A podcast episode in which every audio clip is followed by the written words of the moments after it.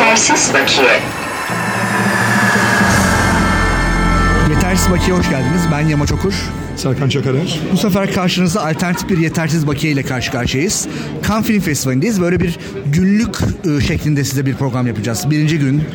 Bugün. Evet, bugün bir gündeyiz. Birinci günün bitimindeyiz. Hatta iki günü birleştirdiğimizi varsayın. Dün havalimanından geldik. Ben ilk kez İstanbul Havalimanı'na gittim. Sen de öyle değil mi Serkan? Aynen. Yani inanamadım ya, bu kadar kocaman bir yer. Yani gerçekten Türkiye'nin şu andaki durumunu bence çok iyi özetleyen bir yer. Havaalanını öven tweet atan hiçbir sinemacıya katılmıyorum.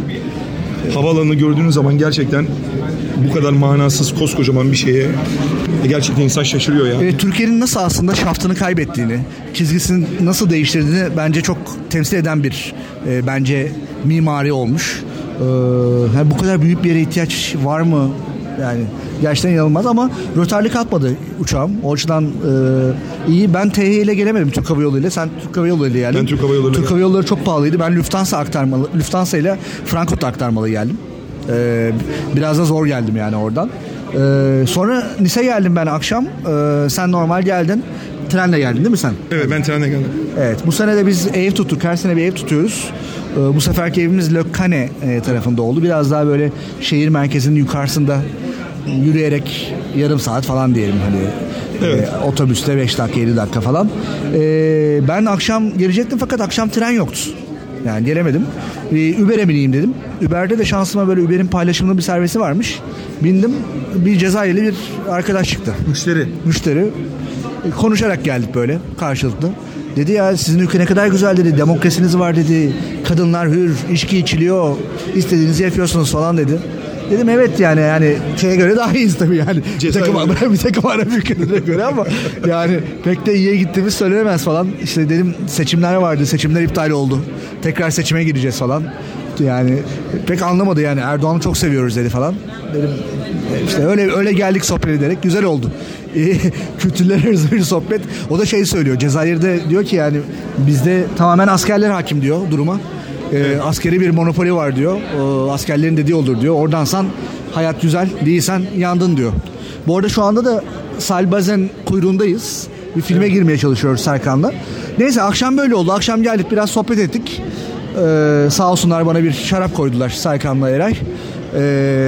İkinci günümüz aslında biraz daha böyle bürokrasiyle geçti. İşte Türk Film Standı'na gittik. Türk Film Standı'nda saat 12 civarında bakanımız geldi ki ben ilk kez bir bakanın geldiğini görüyorum. Aslında o açıdan hatırlamıyorum ben bakanın. Tarihi bir an bence, evet. Evet yani. Yani sinema yasasının geçmesi ve aslında bakanın nasıl bürokrasiler olmadığını gösteren bir şey. Normalde bakan, düz bir bakan olsa bence gelmezdik Cannes'a.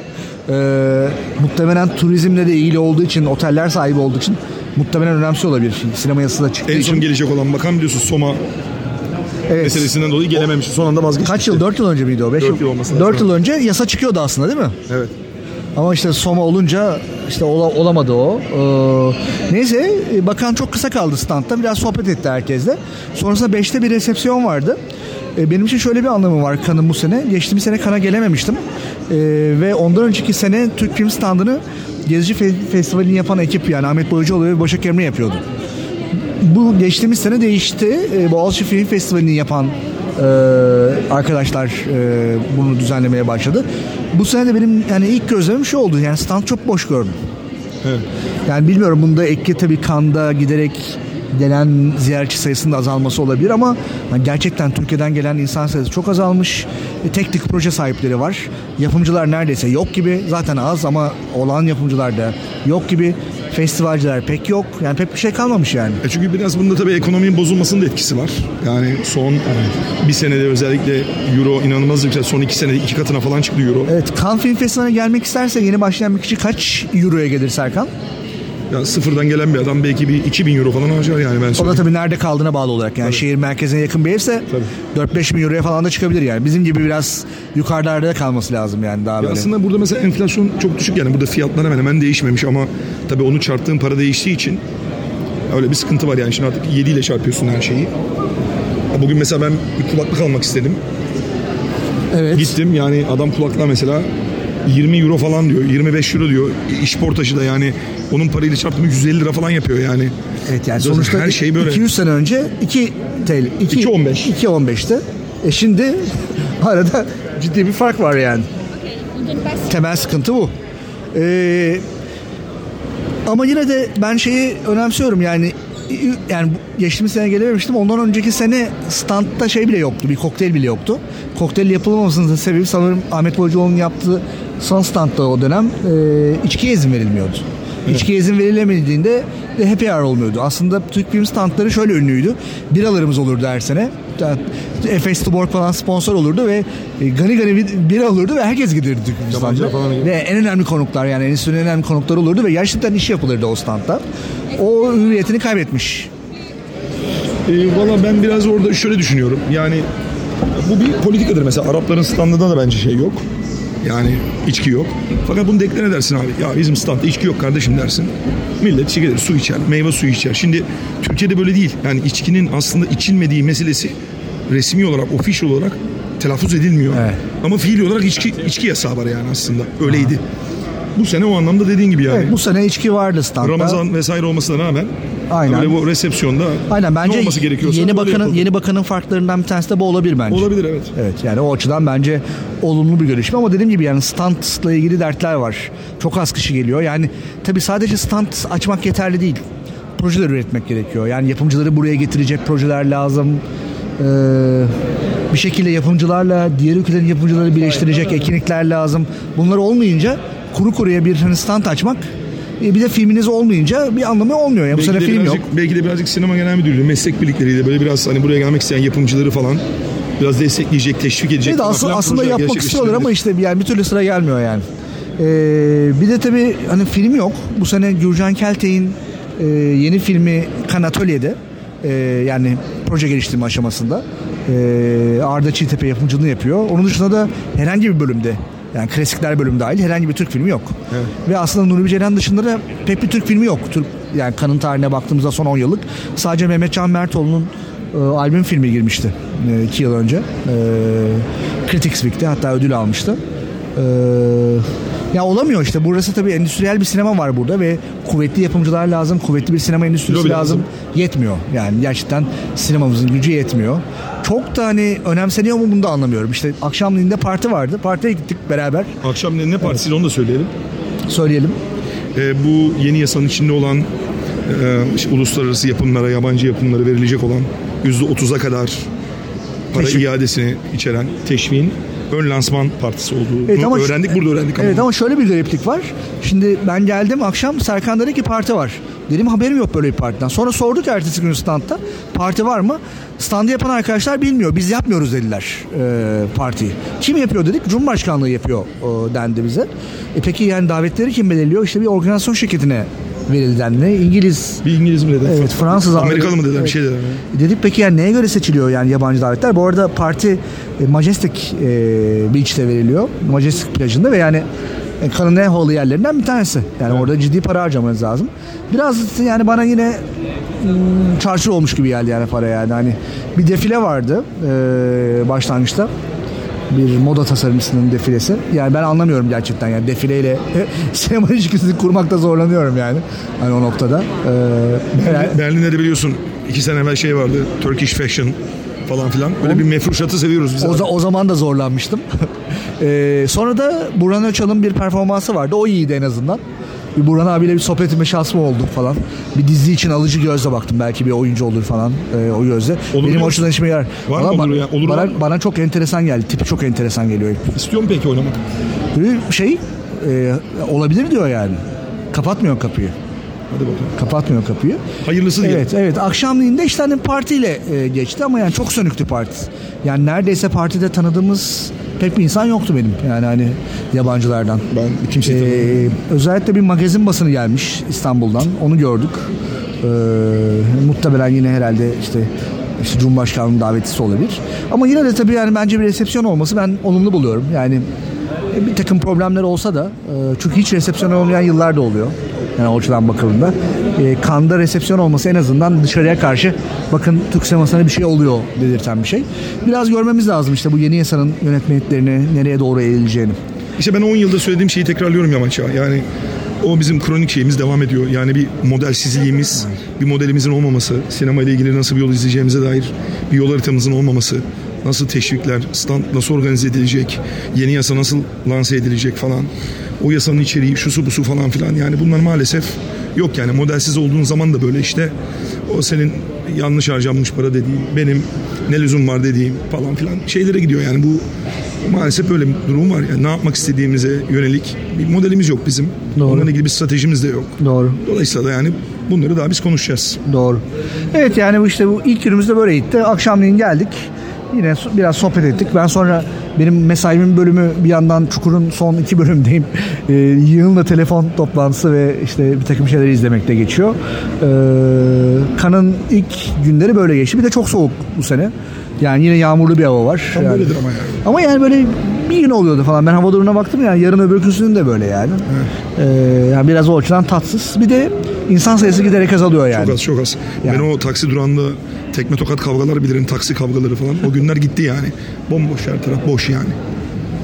Evet, ilk günü böyle kapatalım istersen. Kapatalım. Bakalım yarın. Yarın tekrar edelim. Evet, ikinci günde neler olacak?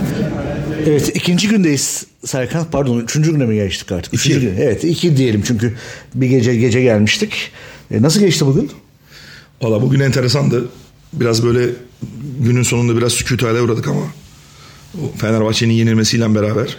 Evet ya, kötü oldu. Bizim bir totemimiz var değil mi? Her sene Cannes'da neydi totemimiz? Totemi yapamadık, ondan gitti maç. Ya 10 euroluk şarap yüzünden. Roze şarap. Bizim öyle bir totemimiz vardı yani. Cannes'daki maçların hepsini böyle bir roze şarap içerek seyrediyorduk ve Fenerbahçe o zaman kupaları götürüyordu. Bunu maalesef yapamadık bu sene yoğunluktan dolayı. Peki iyi olmadı yani. Fenerbahçe Efes Pilsen maçı bir yere böyle 4 sayı kalmıştı. İkimiz de Fenerbahçeliyiz bu arada. Efes Pilsen sonra bir geldi Filip Larkin değil mi? Evet. Larkin yani inanılmaz oynadı yani. İşte neredeyse 20 sayı oldu fark. Neyse bayağı yüzümüz düşmüştü o sırada. Palede de oturuyorduk böyle işte, maçı seyrediyoruz festival sarayında. Sonra böyle benim aklıma bir şey geldi, dedim işte bir standta bir... Daha doğrusu şuradan geldi ya, bu Ali Koç'tan mı kaynaklanıyor? Ha. Bir Ali Koç'a böyle bir kurşun mu döktürmek lazım, ne lazım, her yerde gidiyoruz gümbürtüye falan derken... Ondan sonra Yamaç'ın aklına bu söylediğimiz şey geldi hakikaten, onu ben bir önden söylemiş oldum. Evet yani standta Almanya'dan bir sinemacıyla karşılaştık, kartını verdi. Dedi ki sinemacı değil abi ya. Zonguldak Yardımlaşma Derneği. İşte bilmiyorum yani, kendisini öyle tanıttı. İslamofobia filminin yapımcısıyım falan dedi. Ve işte onun da market gösterimi var dedi. Biz Allah de, aşkına gelin dedi. Evet gelin dedi. Biz de dedik ki işte akşam parti var falan, işte nasıl geleceğiz falan vesaire. Sonra işte maçı seyrettik. Gündemimiz kaydı. Ben sonra bir Google'layayım dedim. Bu İslamofobia nedir? Nasıl ne menen bir filmdir? Çünkü merak ettim yani, İslam'ı mı övüyor, tersi mi bilmiyoruz yani adamı da.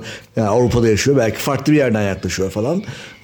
Hani bilemeyiz, ne bileyim yani, her türlü insan var hani bakıldığında.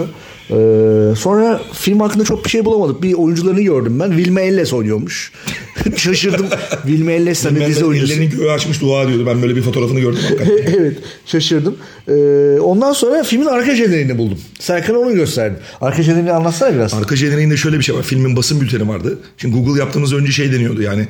Bu bizde kartını veren kişiyle ilgili dolandırıcılık suçundan suç duyurusunda bulunduğu gibi haber verdi. Allah. Bilmiyoruz tabii bunu yani. Bu haber olarak var. Aynı kişi mi falan filan diye varken basın bültenini bulduk onun üzerine. Basın bülteninde de filmde 26 ayrı ülkeden insanın görev aldığı, rol aldığı, yer aldığı yazıyordu. 26 ülke ne olabilir abi derken Yamaç son jeneriğini buldu filmin. Son jeneriğinde yazan herkesin isminin yanında önce adı yazıyor. Yanında da hangi ülkeye tabi ise o ülkenin bayrağının böyle küçük böyle bir thumbnail şeyi var. Bence herkesin görmesi lazım. Çok yaratıcı bir jenerik örneği. Evet. Mesela yönetmen muhtemelen çifte vatandaş. Onunkinin yanında hem Türkiye hem Almanya bayrağı vardı mesela. Biz böyle jeneriği baştan sona izledik. Tabii yani kahkahalarımız festival sarayında yankılanıyor. Yani İslamofobiyadan kurtulmanın yolu insanları böyle güldürmekmiş dedik hatta yani, böyle falan kahkahalarla gülüyorduk çünkü yani. Bu arada jenerikte enteresan da bir şey gördüm. Özel teşekkürlerde Menderes Türel vardı. Menderes Türel burada da bizi buldu dedim yani. Ve yani... onun altında da ülke bayrakları vardı. Yani ülkelere ülke olarak nasıl biz bu ülkelere teşekkür ederiz deyince mesela son jenerikte teşekkürler yazıyor mesela Türkiye bayrağı. Altından İngiltere bayrağı. Neyse işte bütün bunlara gülerken falan arkadan bir ses geldi işte Türkçe. Ya işte Serkan Bey dedi, siz yetersiz bakiye yapan Serkan Bey falan. Dedik evet falan. Yetersiz bakiye yani... burada da Cannes sularında da karşımıza çıktı. Bir dinleyenimiz Asiye Hanım'dı sanırım. Evet.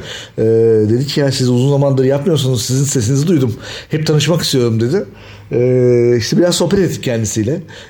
Onu anlattık bu. Almanya'da Alman vatandaşı olan bu sıralar Türkiye'de yaşayan ama işte Almanya'da yapımcılık yapabilen genç bir yapımcı adayı. Kendisi bir hukukçu. O anlattı yani daha fazla yapsanız dedi. Eskiden daha fazla yapıyoruz. Ben bunları böyle bir arşiv niteliğinde dinliyorum dedi. Biz de neredeyse herhalde 3 aydır falan program yapamıyoruz.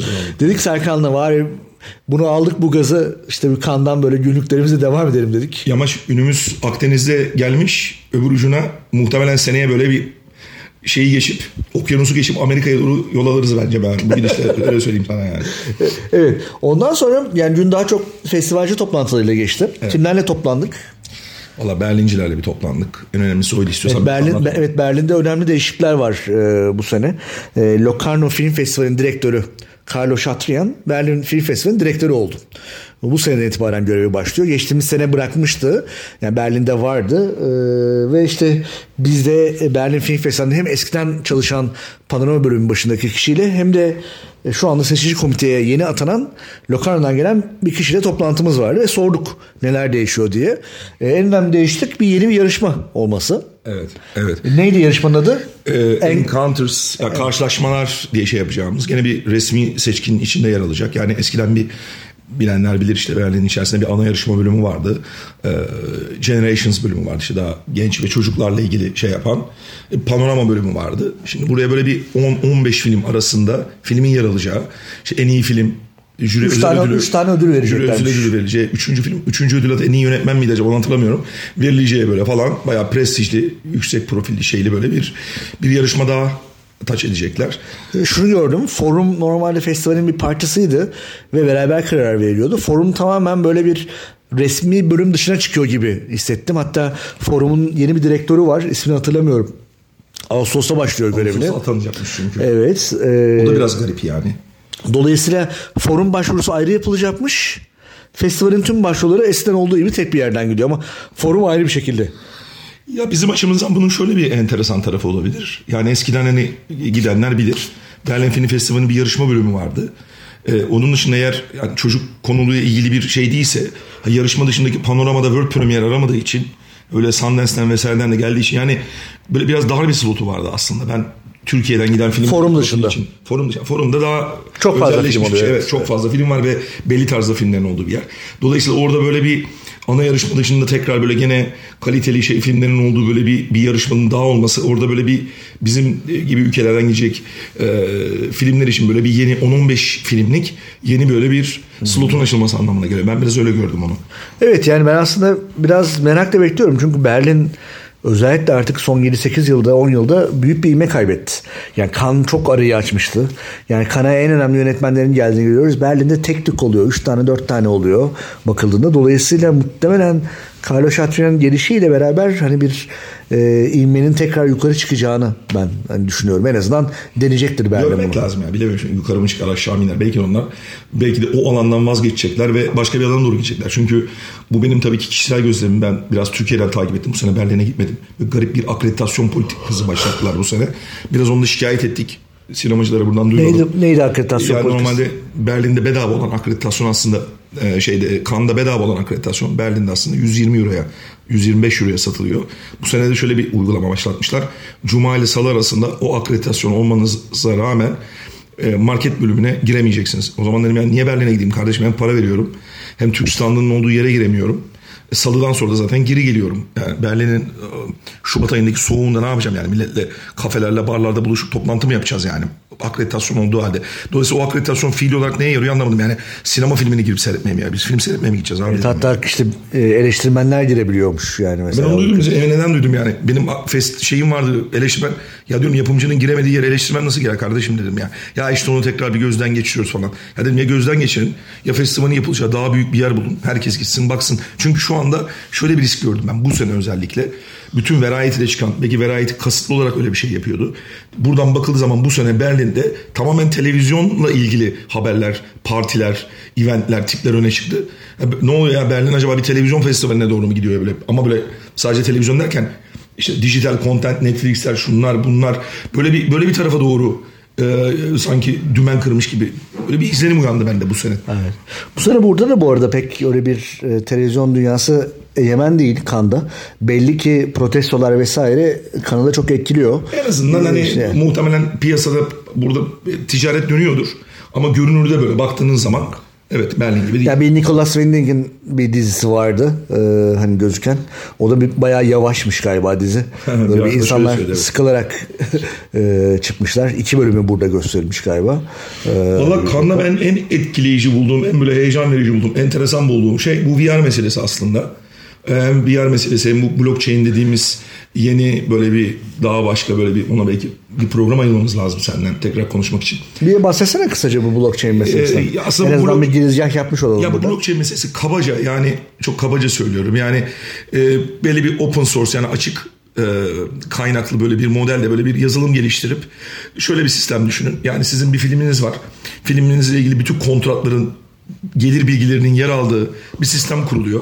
Ve filminiz satıldıkça siz o platforma girip, yani kendinize ait böyle bir paneliniz var. O panelde kim, o filmi kaç paraya satın aldı, nereden satın aldı, hangi şartlara satın aldı görebiliyorsunuz. Para ödendiği anda para aslında artık eskiden olduğu gibi buradaki sizin satış temsilcinize ya da dağıtımcınıza ödenmiyor. Herkesin payı neyse o anda o şekilde dağılıyor ve bu ödemeler de dolar gibi, euro gibi paralarla yapılmıyor. Onların bir takım işte biliyorsunuz kripto paralar var. İşte Bitcoin gibi, Ethereum gibi. Başka bir para birimi var. Başka bir currency var. Yani. Ama o kripto paralar da aslında tekrar hesabınıza geldikten sonra normal dolara, euroya veya istediğiniz TL'ye neyse. Yani bir yandan yatırım da yapıyorsun yani. Aynen öyle. Dolayısıyla bu hem film finansmanında hem film dağıtımında. Şimdi BVOD dedikleri, yani BVOD.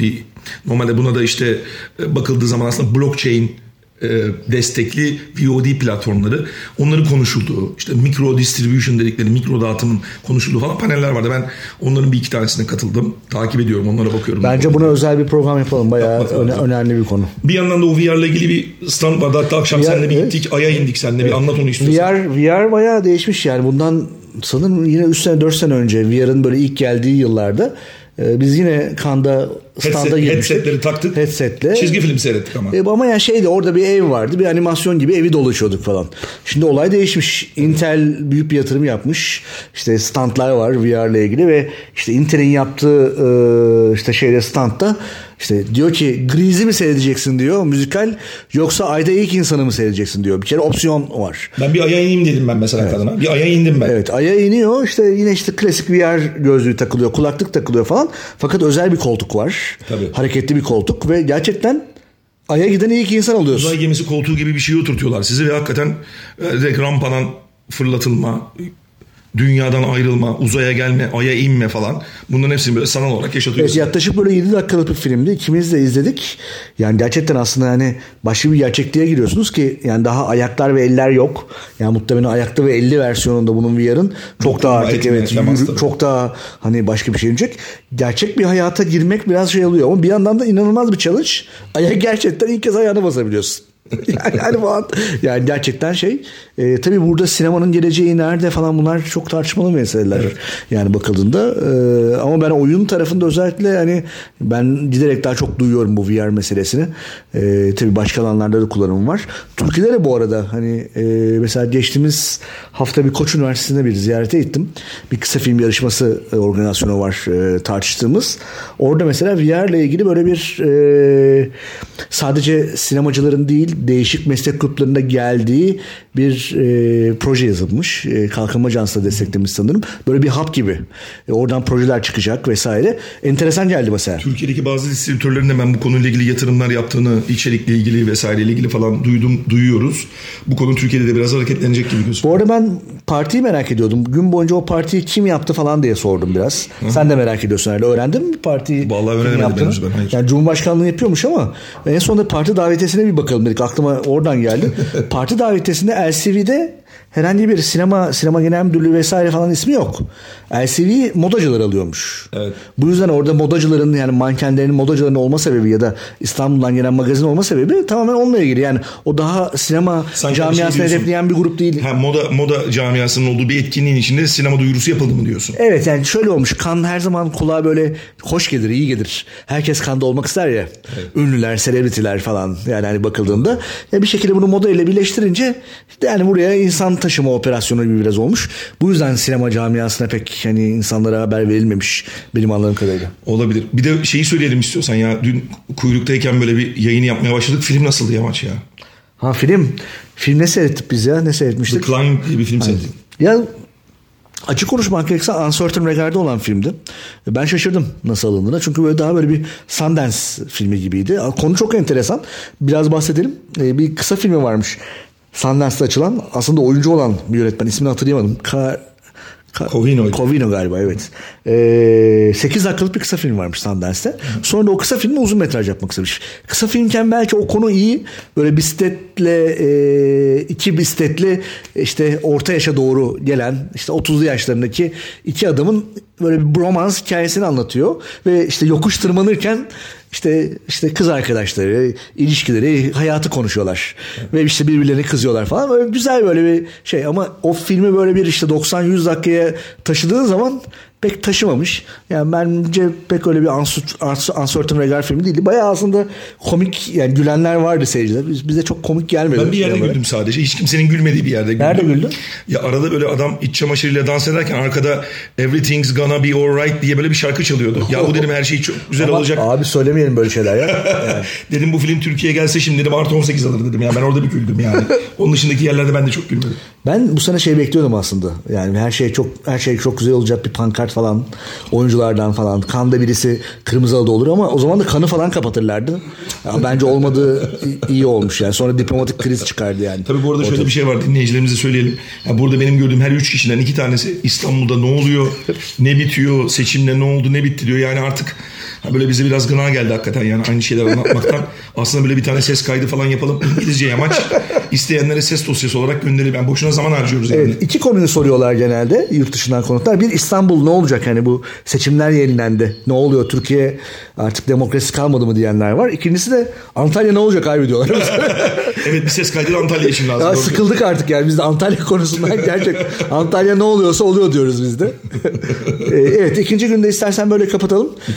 Lokane'deki evimizden bu sefer yayın arkadan yaptık. Arkadan kuş sesleri gelmiyordur ama burada gayet güzel bir evet, ortam yani var. Bu arada Lokane işte şehir merkezinin böyle biraz yukarısında, biraz daha tepeye doğru, evet, kuş sesleri görüyor, geliyor. Denizi gören bir yer. Denizi görüyor. İşte orada tabii ev kiraları daha ucuz şehir merkezine göre. Daha burası böyle huzurlu falan filan bir yer. Evet, yani normal şehir merkezinde Cannes'da ev tutmak isterseniz işte 3.000-4.000 liradan başlıyor tabii.